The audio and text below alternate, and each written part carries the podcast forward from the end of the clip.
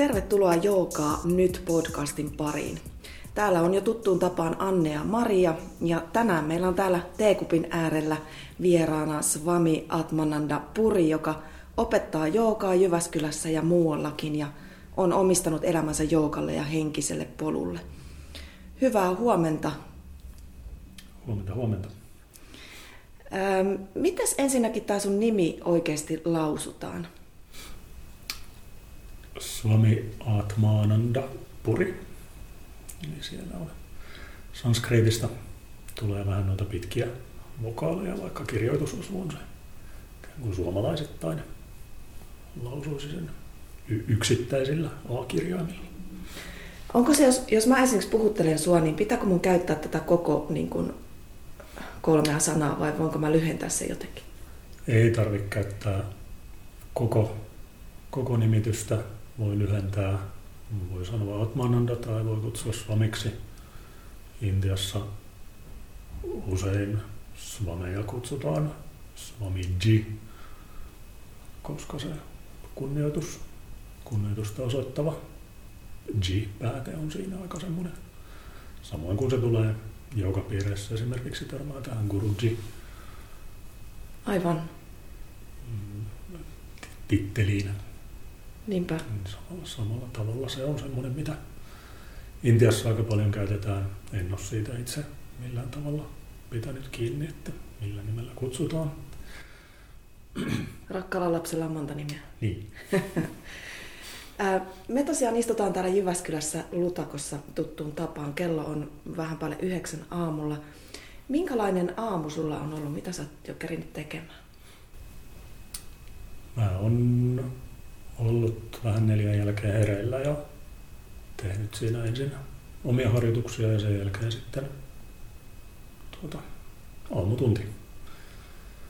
Eli ohjaamista. Joo. Ää, Minkälainen sun oma aamuharjoitus on? Mm, monipuolinen. En oikeastaan pidä mielekkäänä mennä siihen kauhean syvälle, että mitä se tarkalleen ottaen pitää sisällään. Mm, mantroja, meditaatiota, pujaa, asanaa, Ja pranayamaa. aivan, eli koko kokonaisuus. Teetkö sä harjoituksen jokainen päivä? Ää, jonkunlaisen harjoituksen teen jokainen päivä asanaa yleensä kuutena päivänä viikossa. Ää, Mennään kohta siihen, että miten sä alun perin aikoinaan joogan pariin lähdit niin sanotusti gravitoitumaan.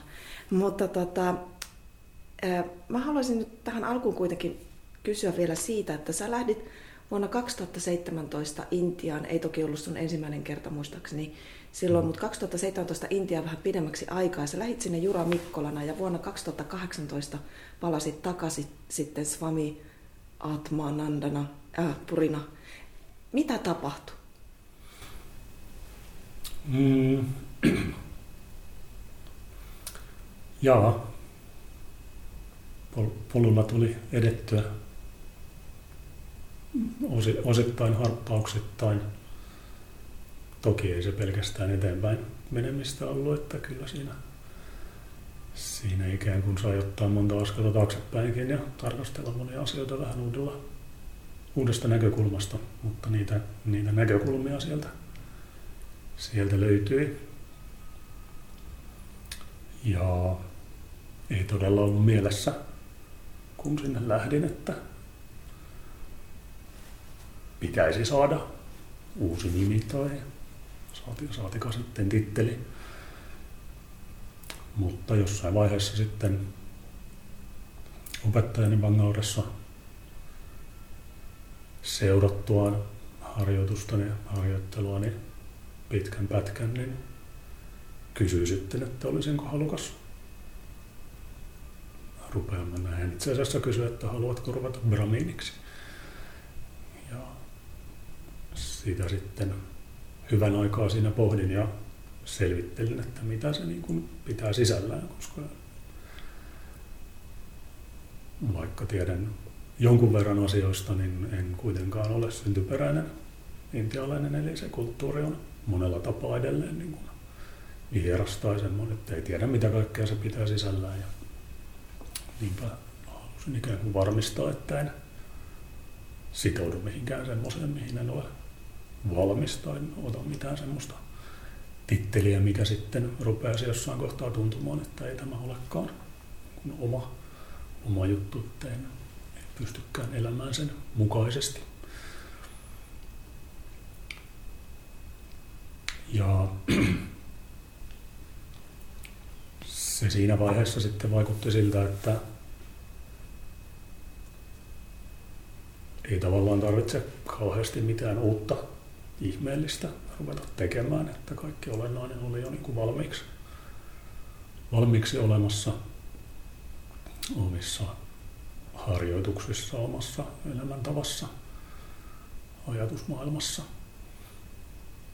Ja niinpä sitten varmaan oli siitä useampi viikko jo ehtinyt kulua siitä, kun se kun ensimmäinen tarjous tuli, niin sitten sanoin opettajalle, että joo, kyllä se, kyllä se voisi olla ihan paikallaan. Ja siitä sitten aika nopeaan tahtiin oikeastaan seurasi mm, muutamia keskusteluja sen paikallisen, muun muassa sen paikallisen temppelin, ashramin pää, päämiehen kanssa, joka sitten lopulta suoritti sen initiaatioseremonian ensin Brahminiksi ja sitten, sitten hieman myöhemmin on sitten vielä tämän nimen. Ja siinäkään vaiheessa en vielä tavallaan kun kuulin, että on tulossa uusi nimi, niin siinäkään vaiheessa en vielä tiennyt, että tulee sitten myös tämä Swami-titteli siinä ikään kuin kaupan tekijäisinä, että se tuli todella silleen vähän yllättäen, että hän sitten vaan seremonian päätteeksi totesi, että nyt voit kutsua itseäsi Sri Swami Manpuriksi. Enempää sen asiasta, tästä asiasta tietämättä, mulla on sellainen tunne, että tämmöinen ei ole kovin yleistä ehkä länsimainen. Ei se varmasti kovin yleistä ole kyllä niitä erinäköisiä initiaatioriittejä toki tehdään paljon. En tiedä kuinka moni tulee niin kuin Swami-perinteen kautta. Enkä ylipäätään tiedä, ketkä kaikki niitä initiaatioita tekee ja tavallaan millä, millä perusteella tai mistä se ikään kuin lähtee, lähtee liikkeelle. Tiedän toki useampiakin suomalaisia, joilla on, on tämmöinen henkiseltä polulta saatu nimi. Ja myös muita, muita eurooppalaisia tai amerikkalaisia. Et ei se mitenkään, mitenkään tavatonta ole. Mutta ei varmaan myöskään mitenkään ihan hirvittävän yleistä. Tota, onko nyt tämä sun uusi nimi, onko, onko se niin sun virallinen nimi että et, onko sä muuttanut sen kaikkiin rekistereihin? Ja... En, en. Se on ihan vaan ikään kuin tämä henkisen, henkisen puolen nimi. Sitä, sitä se niin minulle tarkoittaa. Tai sen, sen merkitys on vaan niin kuin sillä puolella. Joo. No kelataan vähän taaksepäin. Tuossa jo sanoitkin, että tota, se oli tavallaan niin kuin, että se ei tuonut sinänsä mitään uutta sun niin kuin rutiineihin ja elämään. Ja se oli tosi syvällä siinä, siihen mennessä tässä niin kuin joogan maailmassa ja henkisellä tiellä. Niin, niin lähdetään kelaamaan vähän sinne, että milloin kaikki alkoi, milloin tämä sun polku alkoi ja miten? Mit... Mm. Mun isosisko aloitti joogan harjoittelun joskus kauan kauan aikaa sitten, kun mä oon ollut ehkä kuusivuotias tai jotain sitä luokkaa. Ja silloin sitä on, on niin kuin pikkulapsen uteliaisuudella leikillään, mutta ehkä osittain myös todella kiinnostuneena seurannut ja kokeillut, kokeillut kaikenlaisia juttuja. Ja sitten se jäi pitkäksi aikaa.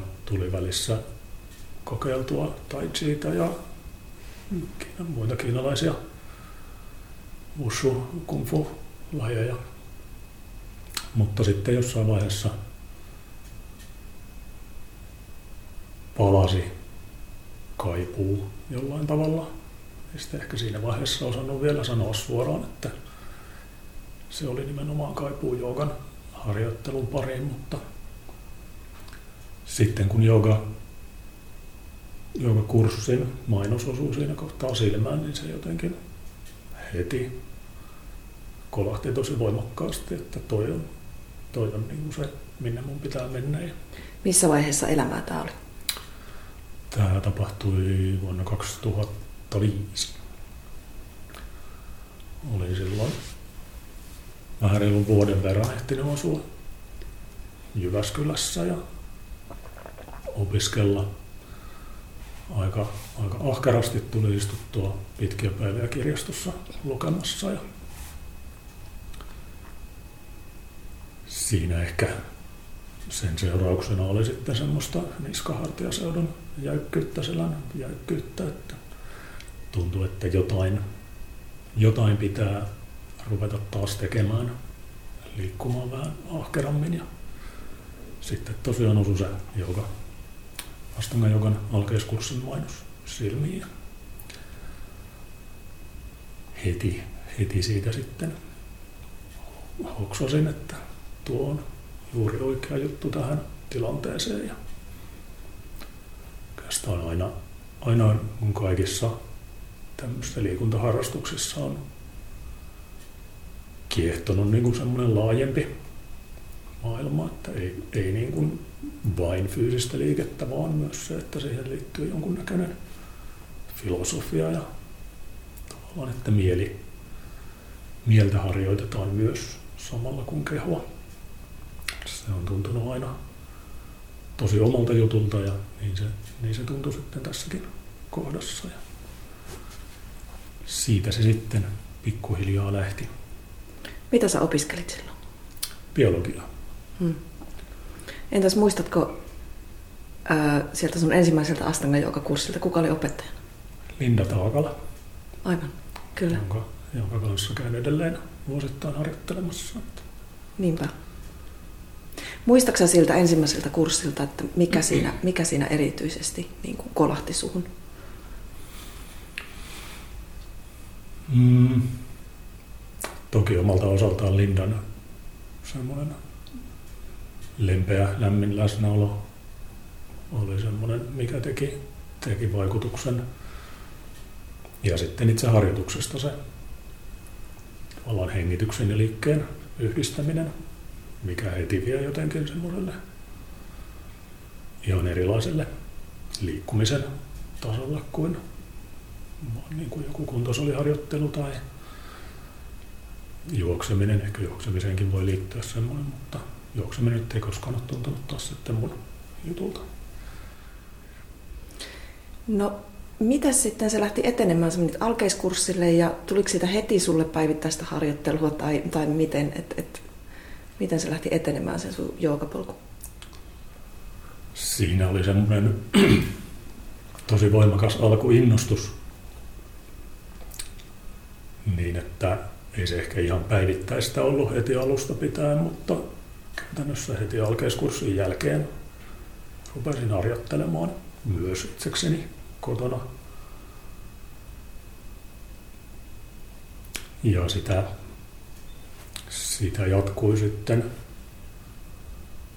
mm, ehkä semmoisen vuoden tai sitä luokkaa. Sitten tuli semmoinen lopahdusvaihe osittain johtuen siitä, että olin siinä vaiheessa pitkän, pitkän pätkän Chiilessä, missä ei ollut, tai tietysti olisi ollut harjoittelumahdollisuuksia varmaan sielläkin, mutta oli kaikkea muuta kiinnostavaa, niin ei siinä vaiheessa se harjoittelu tuntunut niin semmoiselta tärkeältä, että se on joka päivä mukana.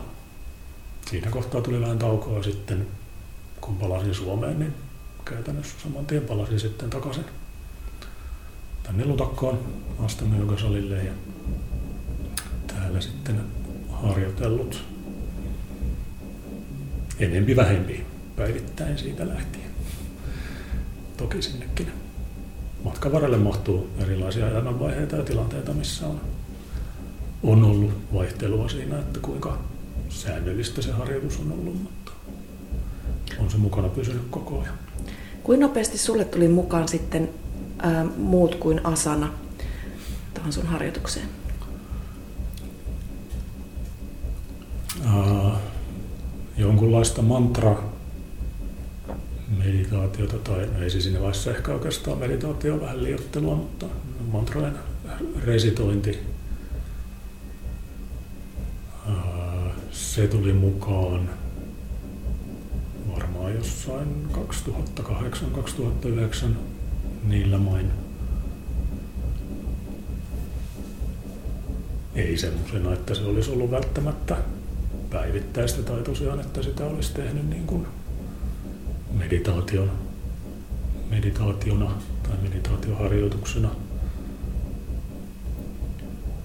Pranajamaa ehkä samoista ajoista suurin piirtein oli semmoista niin kuin edestakasta kokeilemista.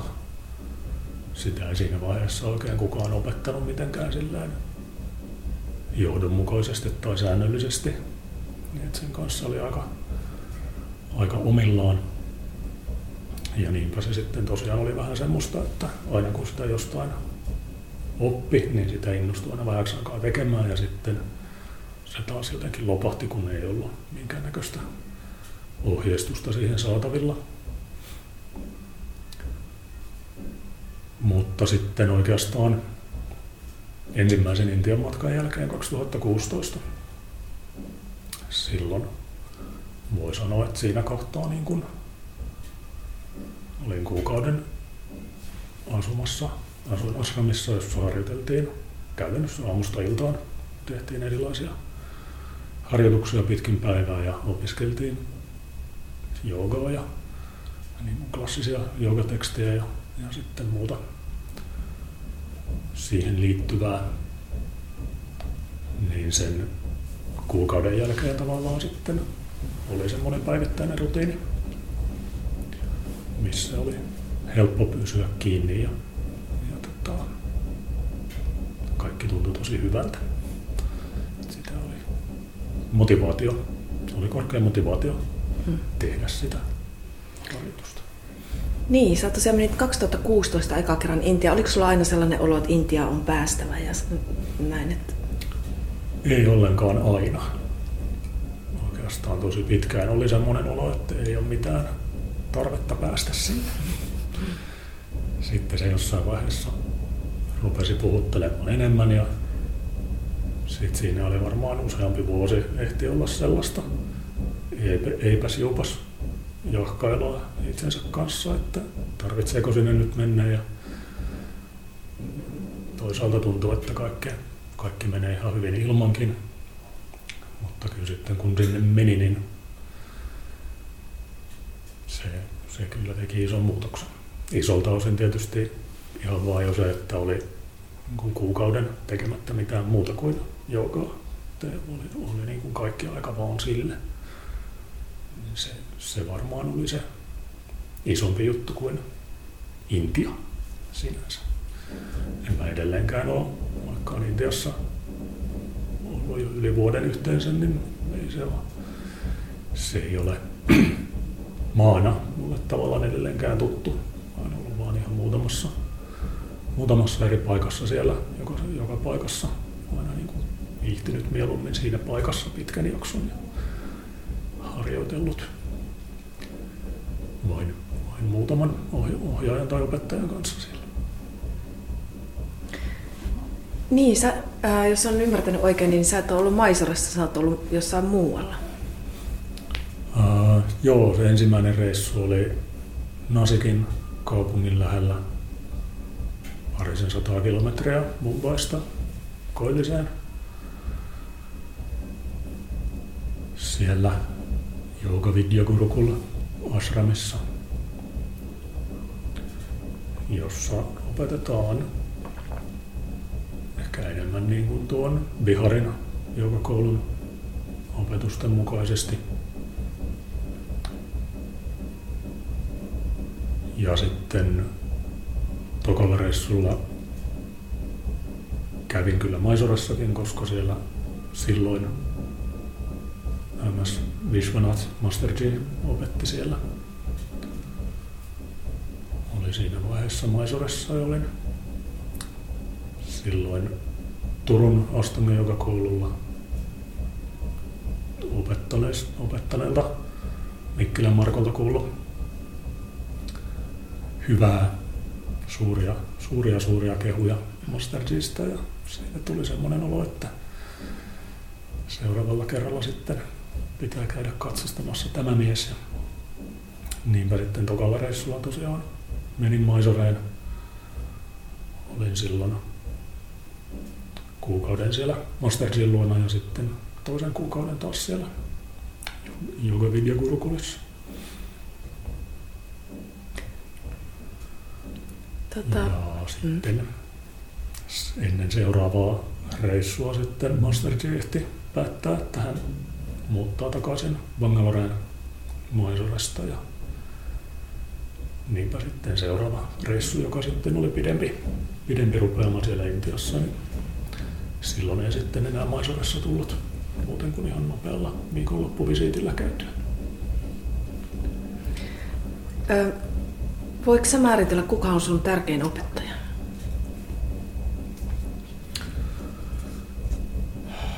Aika vaikea. Monella on niin tärkeä rooli. Linda on ollut tosi tärkeä ensimmäisenä opettajana. Jossain vaiheessa tuli vitsailtua, että Joda tähtien sota-elokuvista oli ensimmäinen joogaopettaja, niin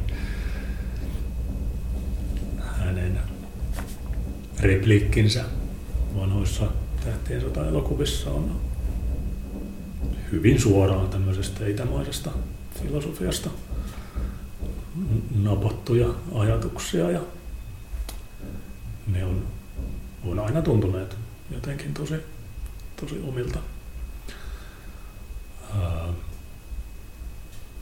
Sitten näistä intialaisista opettajista, niin on siellä Yogavidya Gurukulassa Ashramin gurun vaimo oikeastaan oli semmoinen tärkeä henkilö, joka otti minut ja yhden amerikkalaisen kaverin siellä niin kuin siipiensä alle ja, ja opasti meitä punsan tekemisessä. Ja, ja tuota, hän on sillä tavalla niin kuin, voisi sanoa todella semmoinen merkittävä nimenomaan henkiselle puolelle suuntautuvan harjoituksen semmoinen alulle pannut voima. Ja sitten taas Astanga-harjoituksen puolella niin Master G on ihan selvästi se jonka kanssa olen myöskin kaikista eniten viettänyt aikaa. Asunut hänen kanssaan yhdessä useampia viikkoja. Mä oon käsittänyt, että sun opetus saattaa jollain tavalla olla erilainen kuin esimerkiksi monilla muilla suomalaisilla astanga opettajilla. On, onko siinä jotain eri elementtejä vai onko ymmärtänyt ihan väärin? Mm, Joo, jos puhutaan tämmöisestä hyvin pedanttisesta tyylistä, mitä, mitä on jossain vaiheessa ehkä Linomielen kautta ja myös Saratin, mm. Saratin kautta tullut semmoisia, että jokainen hengitys ja liike on vain yhdellä tavalla oikein. Mm. Se, se ei ole minun tapani opettaa näin, että joogasta tekee jogaa joku ihan muu kuin se, että mennäänkö jonkun tämmöisen kivään kirjallitun ohjeen mukaisesti.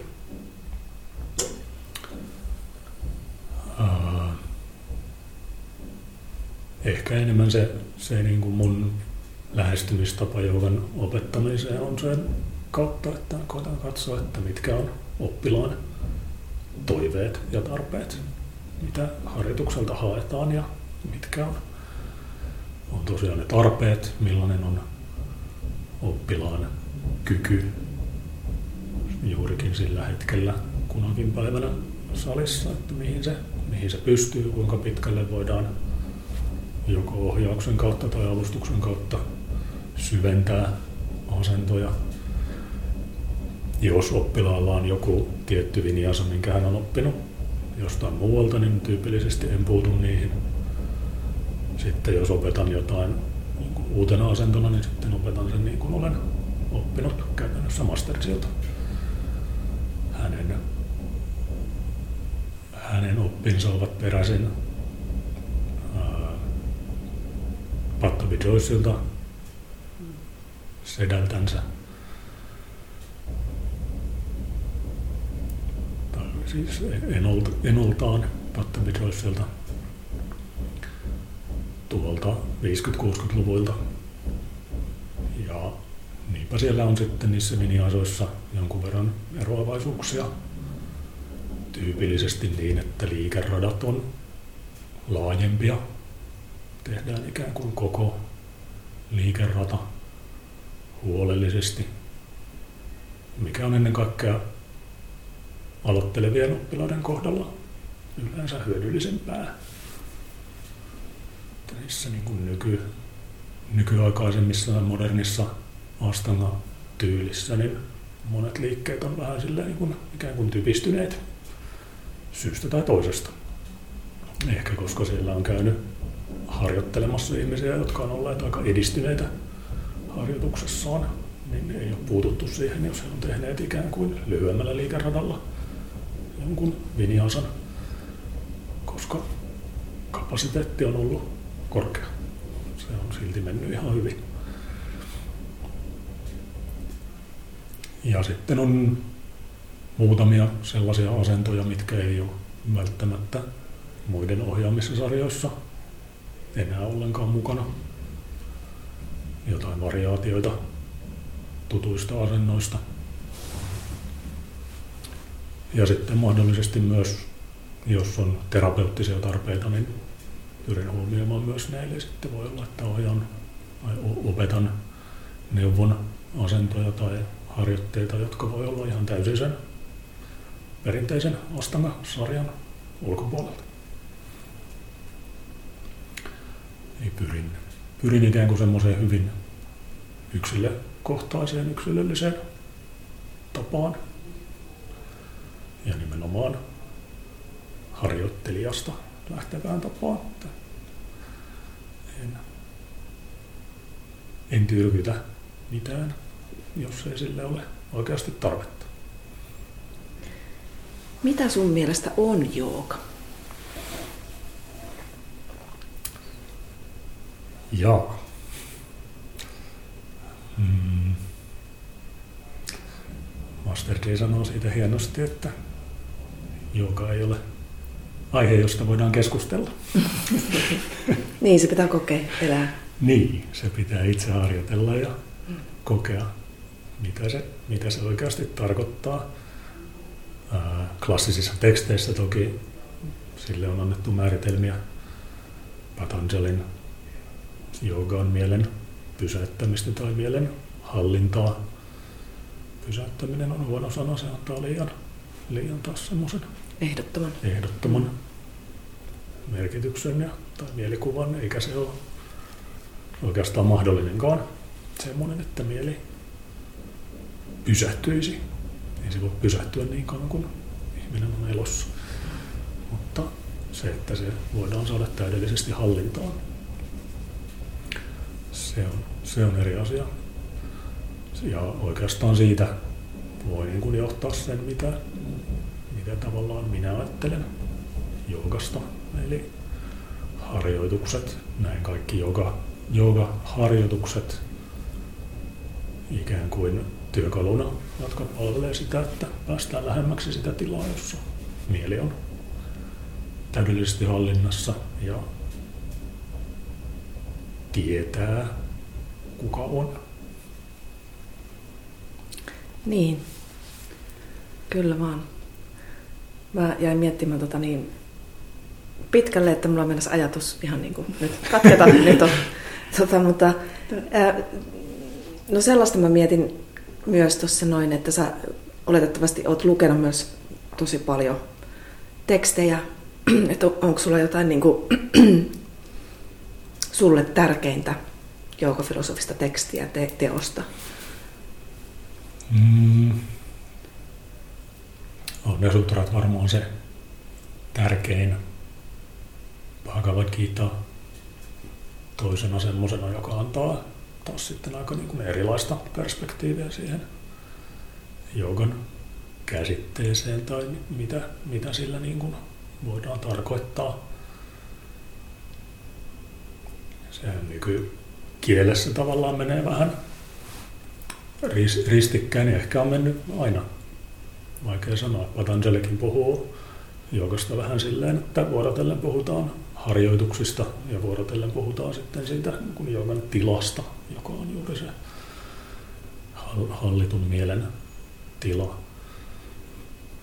Eli tavallaan samalla sanalla puhutaan työkaluista ja päämäärästä.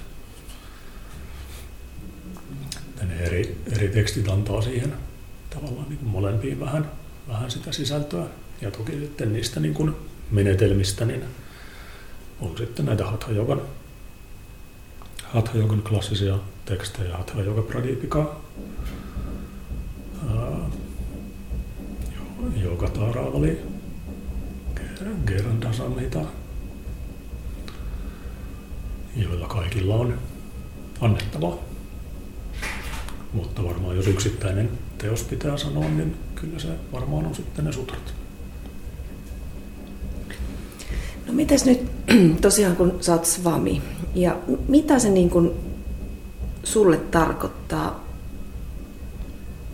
Muuttuko sun elämä jotenkin silloin, kun susta tuli svami, ja mi- mi- mihin sä sitouduit? Uh, ei se oikeastaan ulkoisesti juurikaan muuttunut.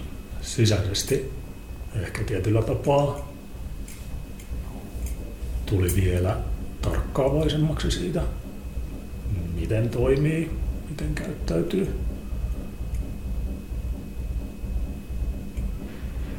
Ja on se tietyllä tapaa semmoinen, niin että sen, sen ikään kuin sanoo muillekin, että tämä on mun elämäni. Tähän olen sitoutunut henkiseen, henkiseen puoleen. Swami sanan merkitys. Taas vähän vaikea, koska sanskritin sanat on monesti niin monella tapaa monitulkintaisia. Mutta siinä on, on selvästi se sva, eli itse mukana siinä termissä. Yksi käännös, minkä on löytänyt sille, niin sellainen, joka tuntee itsensä toinen sellainen, joka tietää. Näitä on vaikea sanoa. Master G sanoi siitä vaan, että se on Swami tarkoittaa kunnioitettua tai arvostettua henkilöä.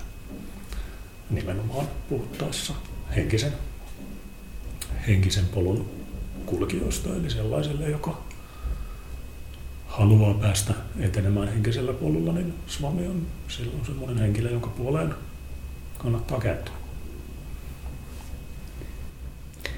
Niin.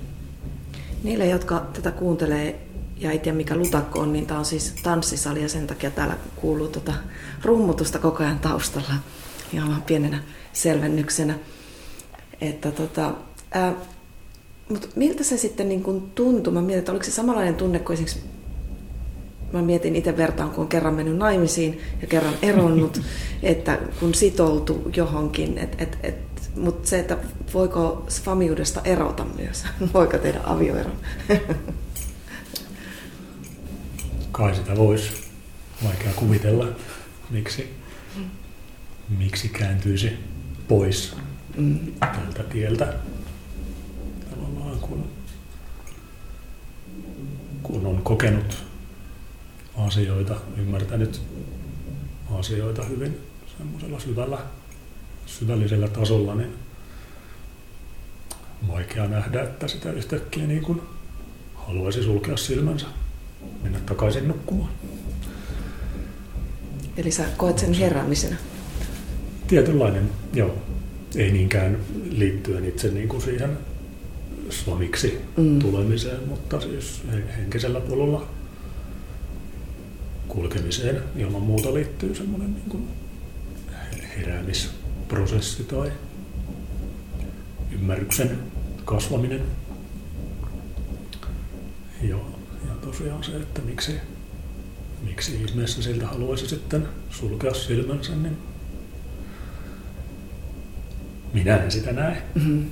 niin kuin mahdollisuutena itselleni, mutta en voi kenenkään muun puolesta sanoa, etteikö se olisi mahdollista. No mitenkäs tässä aikaisemmin jo mainitsit sanan puja ja muutenkin tämmöiset rituaalit ilmeisesti kuuluu nykyään sun elämään, niin onko se tavallaan niin kuin velvoite, koska sä oot swammi vai onko se, tuleeko se sun omasta, onko se osa sun tätä polkua, näiden rituaalien tekeminen, mikä merkitys niillä on? Mä näen sen ehkä enemmän niin päin, että se swami tavallaan, se on niin kuin kuvaus, kuvaava termi enemmän, että en näe, että se sinänsä velvoittaa mua mihinkään. Minkä takia? Varmaan se tittelikin annettiin ilman, että tavallaan kauheasti niin kuin sanottiin, että nyt sitten kun olet swami, niin sinun pitää tehdä niin ja näin. Tai enemmän se meni, meni niin, että katsottiin, että minä teen jo näitä asioita, joten voidaan antaa tämmöinen nimitys, joka ikään kuin kuvaa, kuvaa sitä. Buddhan tekeminen, joka on, voisi sanoa, tietynlainen keskittymisharjoitus sekin. Se on, se liittyy enemmän kuin Brahmini rituaaleihin tai Brahminin tavallaan, mikä, mitä odotetaan Brahminilta, että tekee Buddhaa. Tota... Se kuuluu, kuuluu niin kuin siihen puoleen voimakkaammin. Eli mitä puja sun tapauksessa tarkoittaa tai ylipäätään? Ja teksä sitä kotona vai täällä salilla vai miten? Ää, sekä että. Teen sekä kotona että salilla. Puja tarkoittaa siis rituaalia. Tyypillisesti tehdään alttarin edessä annetaan valitulle jumaluudelle tai Jumala, Jumalahahmolle lahjoja.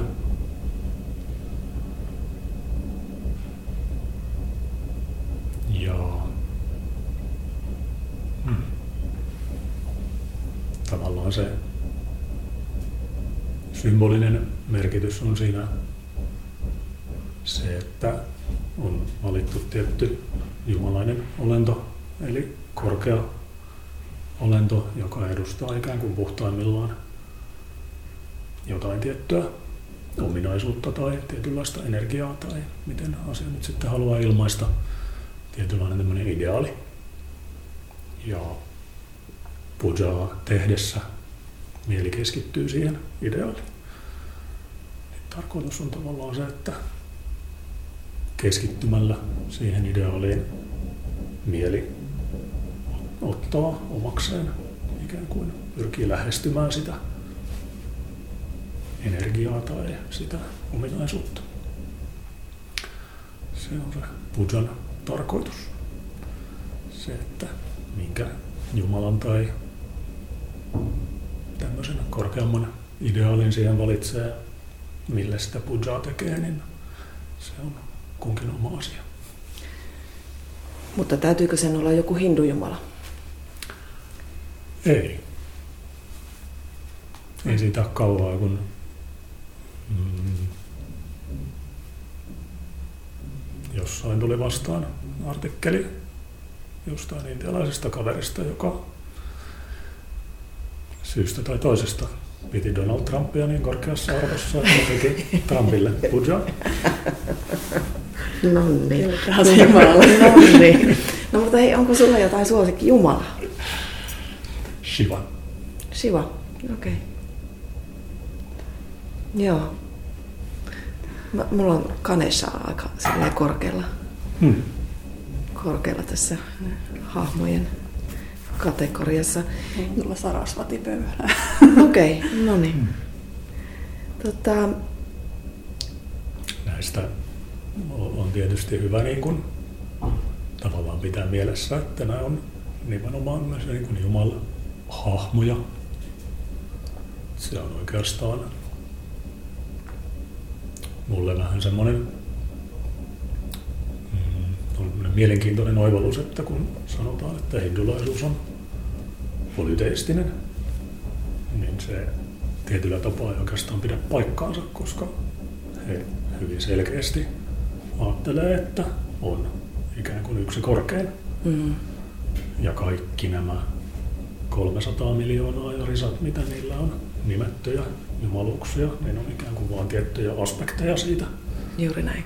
korkeimmasta yhdestä Jumalasta tai miksi haluaa kutsua. Absoluutista puhutaan usein. Mm. Ja siihenkin tavallaan just se puja, pujan ajatus liittyy, eli poimitaan se tietty aspekti, mitä toivotaan tai mihin halutaan keskittyä. Ja sille sitten ikään kuin niin. tavalla tai toisella Kyllä. kohdistetaan huomiota siihen. Aivan, eli nämä eri jumalhahmot on vähän niin kuin työkaluja, minkä kautta voi mm. jotenkin niin kuin symboleja niin, ihmismielelle. Niin. Mm. On hirvittävän paljon helpompi lähestyä jotain täysin abstraktia Kyllä. käsitettä, mm. jos sillä on joku konkreettinen patsas tai mm. kuva tai mielikuva edes. Tai mielikuva. Mm. Kyllä. Koeksa, että sä oot uskonnollinen ihminen? Tietyllä tapaa joo. Hmm. Mitenkäs suhtautuminen täällä Suomessa on ollut siihen, että sä oot niin kuin, määrittelet itsesi hindulaiseksi? Ja mä oikeastaan kauheasti joutunut puhumaan siitä. Okay. Ei se ollut sellainen asia, mikä nousisi mitenkään aktiivisesti esille. Se on, se on mun oma asiani, miten mä aikani kulutan. Niinpä, kyllä. Onko sä huomannut, että esimerkiksi sukulaiset tai kaverit tai muut suhtautuu eri tavalla sitten tämän jälkeen, kun sä tulit Intiasta eri nimellä? Ei oikeastaan vanhemmille se oli, oli toki iso asia. Tai etenkin, etenkin äitini oli kovin ihmeissään uudesta nimestä ja sitä, sitä piti vähän enemmän selvittää, mutta ja siis kuten sanottu, tämä Atmananda nimi on siellä niin kuin henkisen, henkisellä puolella itselleni niin kuin se sen merkitys on siellä puolella. Eli kaikki vanhat lapsuuden kaverit kutsuu edelleen vanhalla nimellä ja vanhemmat sukulaiset pääosin myös. Muutamat on sitten ottaneet myös tämän uuden nimen käyttöön. No mites, onko tullut vastaan ihmisiä, jotka on tullut sulta kysymään neuvoa ja opastusta ja ohjausta näissä asioissa, vai onko se eh, helpompi lähestyä sinua Astanga Joukan opettajana kuin sitten Swamina? Mm, enimmäkseen tulee niin kuin sieltä joka, joka puolelta, joukan harrastajien tai harjoittajien puolelta mutta on niitä jokunen, jotka on, on sitten lähestyneet jotain muutakin kautta ja, ja kyselleet, toivoneet opastusta, apua. Omalla henkisellä polullaan kulkemiseen. Mm. Kyllä. Mm. Se on tavallaan se, niin kun, kun se on itselle ollut joogan kautta se, jooga on niin kun ollut se työkalu, niin sitten sitä kautta on kaikkein luontevinta toki niin kun mennä eteenpäin ja opastaa muitakin. Sitten jos joutuu opastamaan ihmistä, jolla ei ole joogan, joogaan minkäänlaista kosketusta, niin se on aika erilaista. Mm. Niinpä. No mitäs, kun katsotaan tulevaisuuteen, niin minkälaisia suunnitelmia sulla on tässä äh, maailmantilanteessa? Ei tonne Intian pääse, menisikö muuten sinne? Mitä, mitä sulla on, onko sulla Mm. mitään tämmöisiä suunnitelmia vai? Oikeastaan viimeisimmällä reissulla, eli joulukuu 2019, niin oli jo sinne lähtiessä vähän semmoinen olo, että ei, ei tarvitse ihan heti päästä uudestaan. Oli ikään kuin tankki täynnä, Mm. ehkä vähän ylitsevuotavastikin niin, että oli, oli semmoinen olo, että pitää ottaa vähän aikaa, antaa vain harjoituksen syventyä ja viedä eteenpäin. Nyt on pikkuhiljaa ruvennut pyörimään mielessä, että kyllä sinne, sinne vielä olisi kiva päästä. Ja se on sitten varmaan vähän semmoinen pidempi projekti taas, koska en halua matkustaa lentäen. Enää se on tämmöinen ympäristö, ympäristösyystä syntynyt päätös. Eli sitten tarkoittaa, että joko maitse tai meritse ja todennäköisesti se on sitten ainakin pari viikkoa suuntaansa maateitse se matka. Eli pitää sitten varata vähän enemmän aikaa ihan vaan jo sen takia.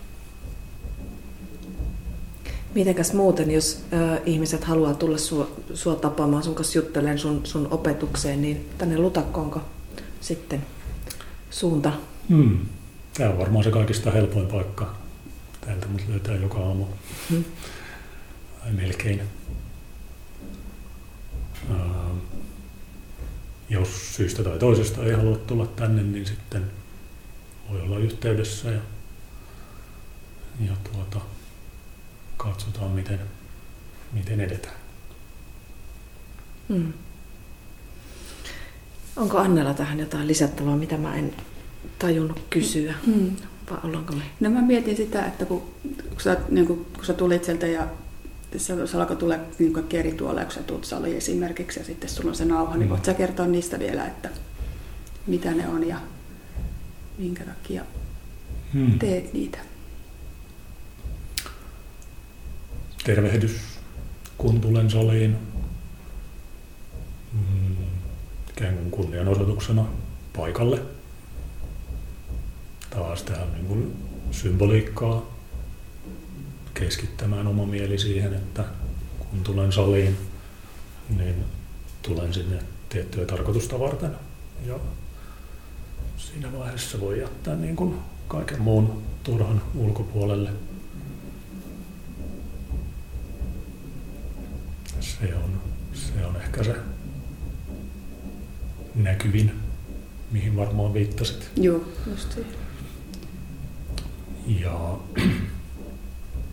sitten on tosiaan tämä bramiini, bramiinien perinteisesti käyttämä nyöri, kolme lankaa, jotka on yhdestä kohtaa solmittu yhteen.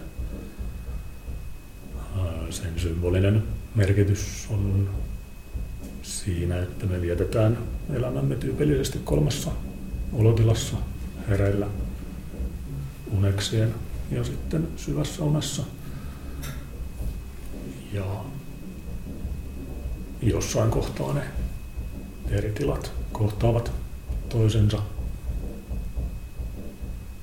Ja on myöskin sitten neljäs tila, joka on näiden kolmen tuolla puolen. Eli siihen, siinä on niin kuin tavallaan se sen nyörin symboliikka, muistutus siitä, että elämme tätä elämää, mutta sitten on myös olemassa jotain, mikä ei ole ikään kuin ehkä arkipäiväisesti saatavilla, mikä vaatii useimmilta ihmisiltä ainakin työskentelyä. Hyvä. Mun mielestä tähän ajatukseen oikeastaan on aika hyvä lopettaa tämä haastattelu. Oikein paljon kiitoksia Swami Atmananda Puri. Tämä Kiitos. oli hienoa saada jutella sun kanssa. Ja hyvää kevättä. Kiitos samoin. Kiitos.